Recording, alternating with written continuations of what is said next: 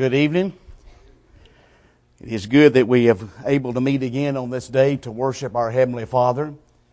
As I mentioned this morning about our unique thing with me and Rick, following him at Sweeter Hill and preceding him here, there's one other thing I like about Rick. This, when I talked when we was here last time, and I told him so. I like him for one reason. He moves around when he's preaching. and I like a guy that moves around. At least I'm not alone when it comes to doing that. And by the way, there better be some Diet Coke downstairs because I want a Coke float. yeah, good, good. This morning we began by looking at a passage of scripture when we asked the question, what does the God of heaven read? And we looked at Revelation 20 and verse 12, which remind us simply there that if we look around the throne of God as all that were gathered before Him, it simply said that God opened, had the books and opened another book, which was called the book of life. And He tells us there that all the dead were judged out of those things that were contained in those books. This morning we begin looking at what we call the book of deeds. That is the, God's recording of everything that we do and using our modern terminology, that simply means 24-7, 365. Anything that we do, everything we do, thoughts, actions, deeds, words, whatever, are recorded by the God of heaven in this book called the book of deeds. We also remind ourselves, and that's called God, uh, our book in God's hands, then we look at the book of the scriptures, which is God's book in our hands. And we realize it is the textbook. It is that which we are to go by in order to know what to do to become a child of God. But only that is, it tells us how to live as a child of God, that our lives will always be in harmony with the will of God and what He teaches us to be. This evening we want to look at the third book. This one we know as simply what we might call the book of names or the Lamb's book of life. This is God's book in God's hands. Notice the difference. This morning, this was man's book in God's hand, God's book in our hands. This one is God's book in God's hands. We can also look at this book and realize in it the names of all of those who have obeyed the gospel of Christ. We could call this the book It lets us know whether or not we pass the quiz, as it were.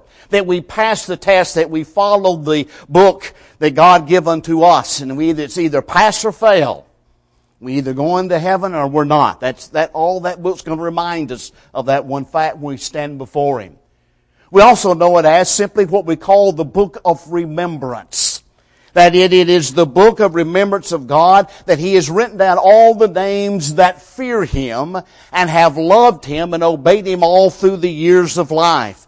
And we said a moment ago, it's also known several times through the book of Revelation, simply the Lamb's book of life. And so this book is unique in the fact that God adds a name to this book every time a sinner comes forward and responds to the precious invitation and says unto all that are here on that occasion, I want to be a child of God.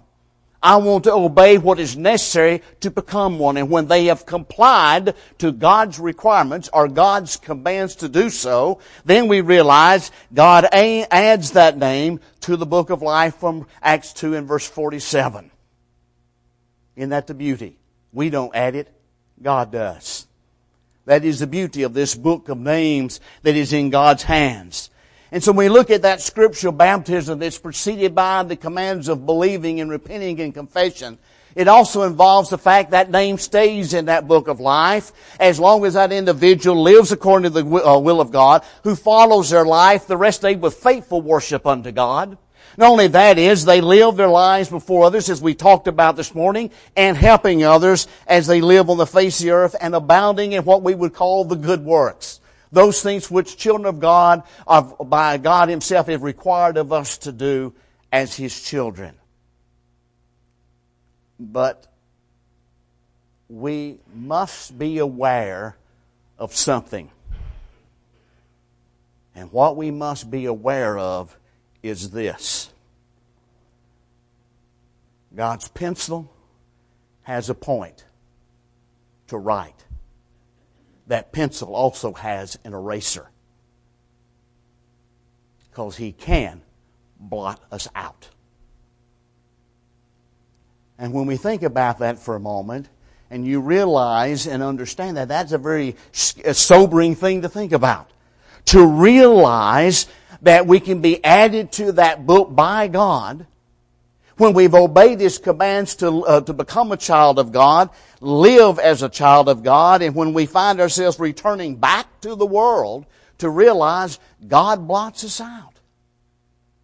The apostle Peter wrote in his second epistle a passage that is familiar to every one of us.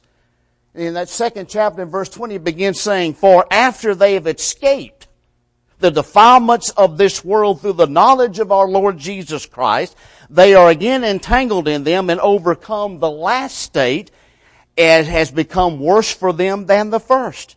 For you see, it would have been better for them not to have never known the way of righteousness than after knowing it to turn back from the holy commandment delivered to them. What the true, bar, uh, true proverb says has happened to them. The dog returns to his own vomit, and the sow that's being washed, it returns to wallowing in the mire or the mud. Revelation 22:19 puts it a little plainer. If anyone takes away from the word of the, the, book of this prophecy, God will take away his share in the tree of life and the holy city, which are described in this book.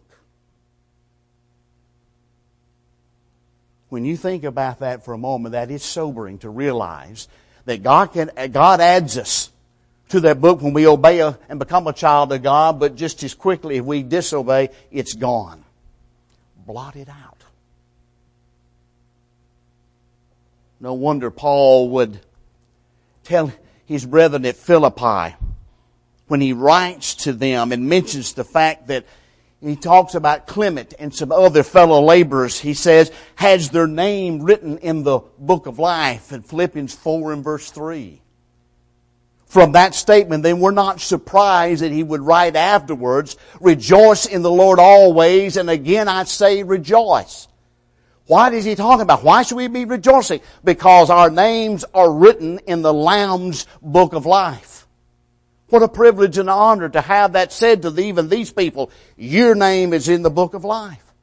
Look, pre- that, he talks about two ladies and he mentions them by name when he calls them Eutychus and Syntyche and says they need to learn to get along with each other. Why, Paul? Because both of their names are written in the Lamb's book of life. In other words, they're going to be together in heaven. So he warns them to be careful, learn to love one another and cooperate because you're there. Your names are written in the Lamb's Book of Life. What a privilege. But what action do we need in order to make sure that our names are written in that Lamb's Book of Life, as we call it? We need to recognize, first of all, that God knows our name. Everyone understands what a name is. A name describes something. We understand we call this a pulpit. We understand when we use that word what we're talking about. When we talk about seeing it in the time of the church service, we say we sit in a pew. Every one of us know what we're talking about. We talk about the carpet on the floor or whatever. Those things are descriptive. When it comes to a human being, every human being has a name. And if you look it up, sometimes you'll find people, other people besides you have the same name. But everybody has a name. What does that name do? It makes you distinctive. Now everyone knows who you are by the fact they know by your name. I am Preston Edmondson. You know, JC's JC Watkins. That's how we know who each other is. If we understand that, then that name is a description, a way of identifying ourselves, and having a name signifies that we are a living human being, then we're not surprised then because of having a name. We do count as far as God's concerned. Number two, there are no forgotten people as far as God is concerned because God notes every living human being. He knows us by name. And the unique thing that makes it so understandable to us for that very fact is found in Psalms 147 and verse 4. The staggering reminder that God knows every name of every star that occupies the heavens. Then we should not be surprised that God knows every one of us by name. Now we as human beings stagger at that thought because we can just barely pick out which one the North Star is or what we call it sometimes Venus and them it shine at night. At times we're absolutely lucky if we can remember who each other is at times. But to realize God is simply saying, I know that every star in heaven has a name. Every human being that's ever lived on this earth has a name and I know it. So recognize, first of all, God knows who we are. Secondly, we need to learn to strive to have a good name. Here's something that sometimes we don't ever tend to think about. Did you realize that we were born with a good name? And God that lets us decide what we're going to do with that name? It's our decision. We're born with a good name. God says, I'll let you choose how you want that name to be remembered. So when you live your life, when your life is over, what's people going to remember? That you were a good person? That you tried to live a good life? You tried to help others? That you were a, t- a church attender eh, in, in their own general sense of thinking of things? Or they remember you as that guy that murdered so and so or robbed stores? There's so many people we're reminded of in history who only be remembered for those things. In other words, would you rather be remembered as a faithful child of God or like Judas, a betrayer? we have a good name. God allows us to choose what we want to do with it. It is the wise man Solomon who reminded us a good name is to be chosen, he says, rather than great riches. And favor is better than gold and silver. Or we could say if you had all the world's wealth, a good name is more than any of that. So thirdly, we must make sure that our names are on God's list. When you were born, your name's on a birth certificate that was fixed up at the hospital. When you were born, it gives the day you were born. It gives the name that your parent says you'll be going by. It gives you weight. It gives the day and the time you were born. You have a birth certificate. Social Security uh, office in Washington, your name is listed there because you got that nine digit social security number. Your name is written in a state file. It's from coming out of some state trooper's office because at 16 or afterwards you got your driver's license. Your name's at the courthouse for one or both of two things. The day you got married and the day you bought that house. It's recorded at the courthouse. through the years, as time has passed, all of us realize and understand that our names end up on a whole lot of lists. Lists that we do want to be on, because these are good lists. We want to be a part of whatever that list is, organization is having reference to. And there are times our names are on lists we don't want them to be on. And sometimes we wonder, how did they get there? We didn't do this, or we didn't apply for this, or whatever but we still find our names on lists we do not want to be on. But here's the question you need to ask yourself. This one's more important than all of the others. Has your name been recorded on a church record where you were baptized into Christ and added by the God of heaven in the book of the Lamb? That's the thing we need to make sure of. We need to ever make sure that our name is written in the Lamb's book of life. Because if we refuse, it's not going to be there. And when we stand before Him in judgment, it will realize we have failed the course. What a horrible thing to think about. But again, we ask this question because it is part of that as well. And that is how do we get our name written in God's book of the names? We've already said this, but we'll repeat it again because it's still true. It is better to have your name written in the Lamb's book of life than it is to have your name on the largest check ever written. Now, the world would turn and tell me, you're crazy as a loon. I'd rather have the check. What? Speaking of things we talked about this morning that are on things which are what? Temporary. Which we realize in heaven we can live forever. Didn't make any sense, but that's the way the world looks at it. But that being in that role is more important on the che- uh, check ever written. Why? But how do we do it? Well, we know we have no access to that book. We've already said it's God's books in God's hand. We know where God is at, and we know we don't have the ability to go there right now. So we ask ourselves, how? We have no access authority to write our names on there. We can sign checks. We can order forms, letters, whatever. But we cannot register ourselves the uh, Lamb's Book of Life. We can't buy it. We can't bribe to get our way there. Because, as we've already said, another person has to write that name in there for you. But whose hand is it? We've already talked about this two or three times. Whose name is it?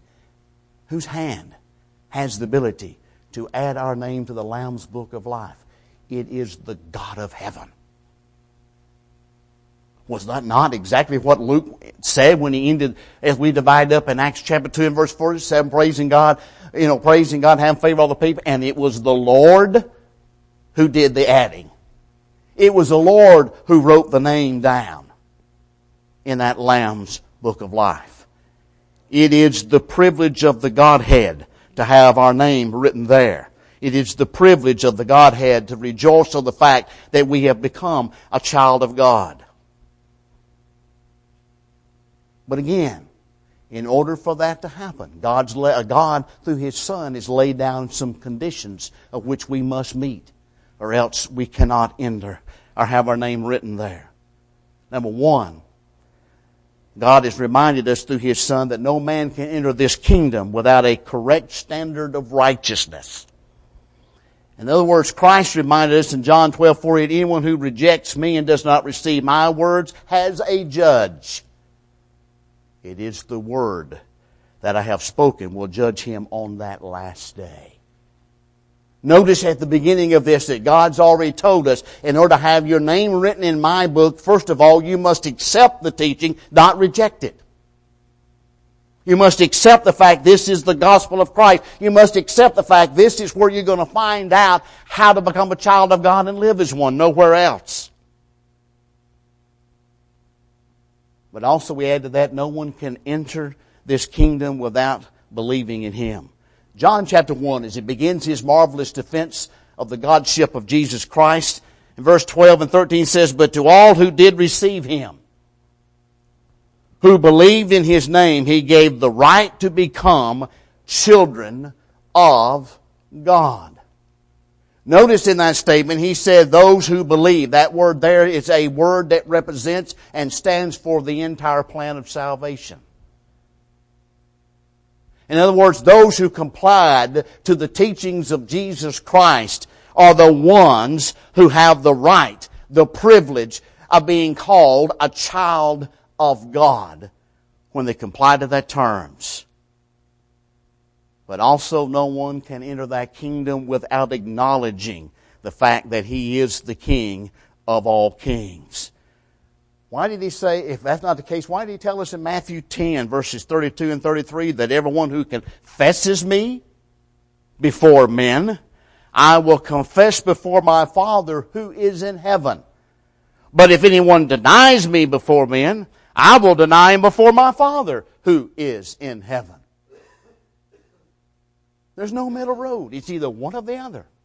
We either confess, acknowledge the fact that He is the Son of God, or we deny it. One or the other.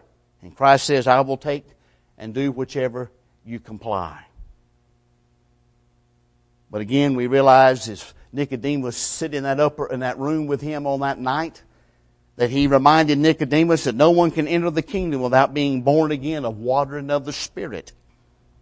Which means simply they only when we are baptized in accordance with the Scripture's teaching can we ever have our name written to the Lamb's book of life.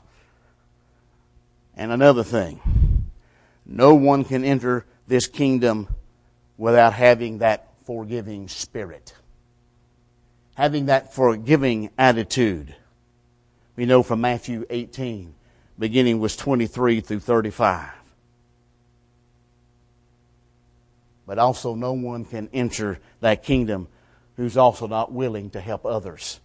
The scene of the judgment of Matthew 25, beginning with verse 31. These are things which we know and understand. These things are found in the Word of God, proof for every one of them. This is what necessary to have your name written in the Lamb's Book of Life. But if these are the requirements, then we also realize there are conditions to, to the kingdom of God which be hindrances to some people and refuse to obey it. One of the greatest is called simply indecision. Indecision. Christ said it simply this way. No man putting his hand to the plow and looking back is fit for the kingdom of God. Reminded of that statement of kind of indecision, not being sure if I want to really lead the world or not, was the stony, was the stony ground where they came up rapidly and then blew away. They were on fire for a while, but they, as they, they kept looking back and looking at what they'd left in the world and kept seeing what their friend, and all of a sudden, they just walk away. They walk away. It's sad when we see Christians, I mean, young people or older people who become children of God and on fire for God and want to do what He wants them to do, and yet, when they start doing this, we know we begin to lose them. When they go back to indecision. Stubbornness is another thing that hinders people from the invitation.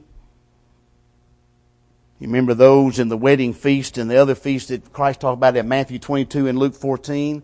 When he invited them and they make up all kinds of excuses and other things and stubbornness that would, they didn't refuse the invitation to come to that feast.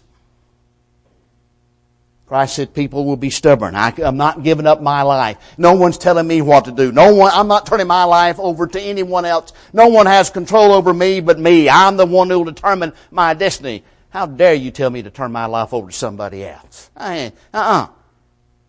I'm going to live my life my way. Too stubborn to yield. Carelessness. We're familiar when we say this, the first thing that always comes to mind is the five foolish virgins. They started out like the others with great intentions. They had prepared themselves, they thought, for everything that was necessary that would be ready, for they'd be ready when the bridegroom came. And they had, they were all prepared, uh, but not quite, were they? Why? They didn't allow themselves to be prepared in case he what? Delayed in coming. And when he didn't show up when they thought he was supposed to, they run out of oil and when he did come, and later they knock on the door, won't in, he says, Sorry, you cannot enter. You should have been ready when I did arrive. They were not allowed to enter. All that preparation fell short because they didn't work all the way to the end. Procrastination is another one.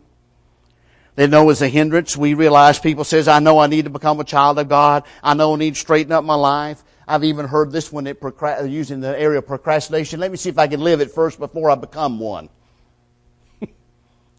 In other words, let me test it out first, see if I can live the Christian life. Then if I can, I'll put it off long enough, and I'll, if I think I can do it, I'll obey the gospel of Christ.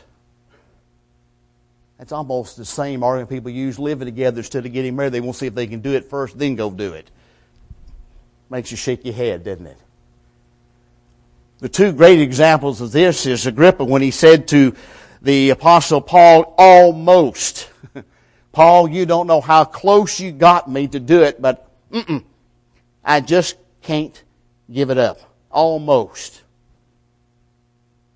Was it not Felix who told him, when I find that convenient time? Maybe the next invitation song that's sung, I'll do it. Maybe we'll wait till next Sunday morning to do it or next Wednesday night. I'll wait and put it off, you know, because I'm not right now, I'm not quite ready yet. Procrastination. But you see, all these are hindrances, but the main reason and the main hindrance is this it is sin because it is the ultimate roadblock.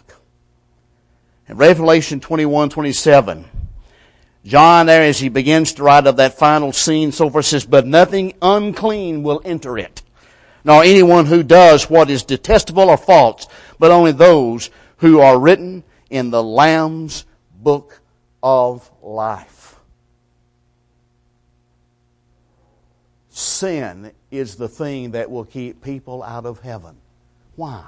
Because they do not want to give it up. Plain, pure, and simple. They don't want to give it up. The world's too enticing. The world has offered them so much pleasure, they just cannot and will not walk away. As we said this morning, and we say again this evening,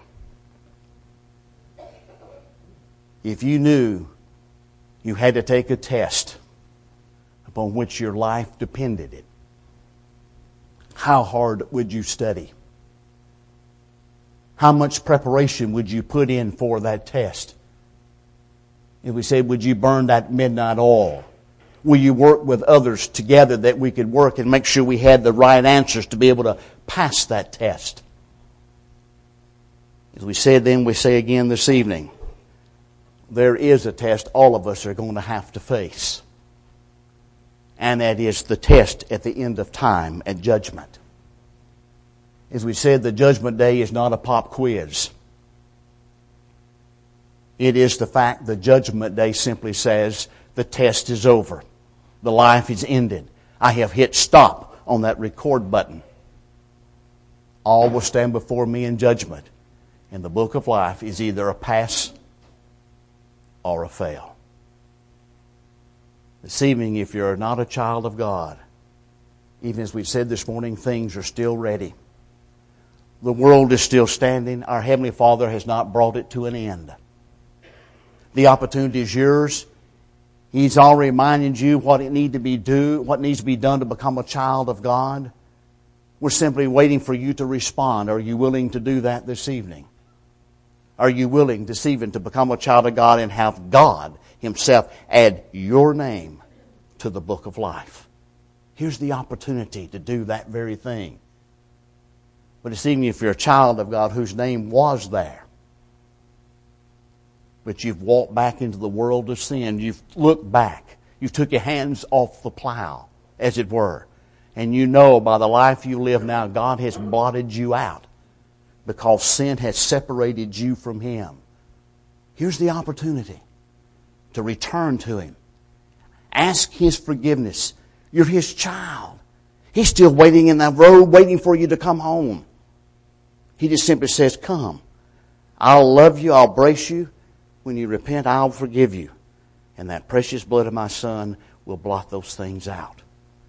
Think on that while together as we stand and while we sing.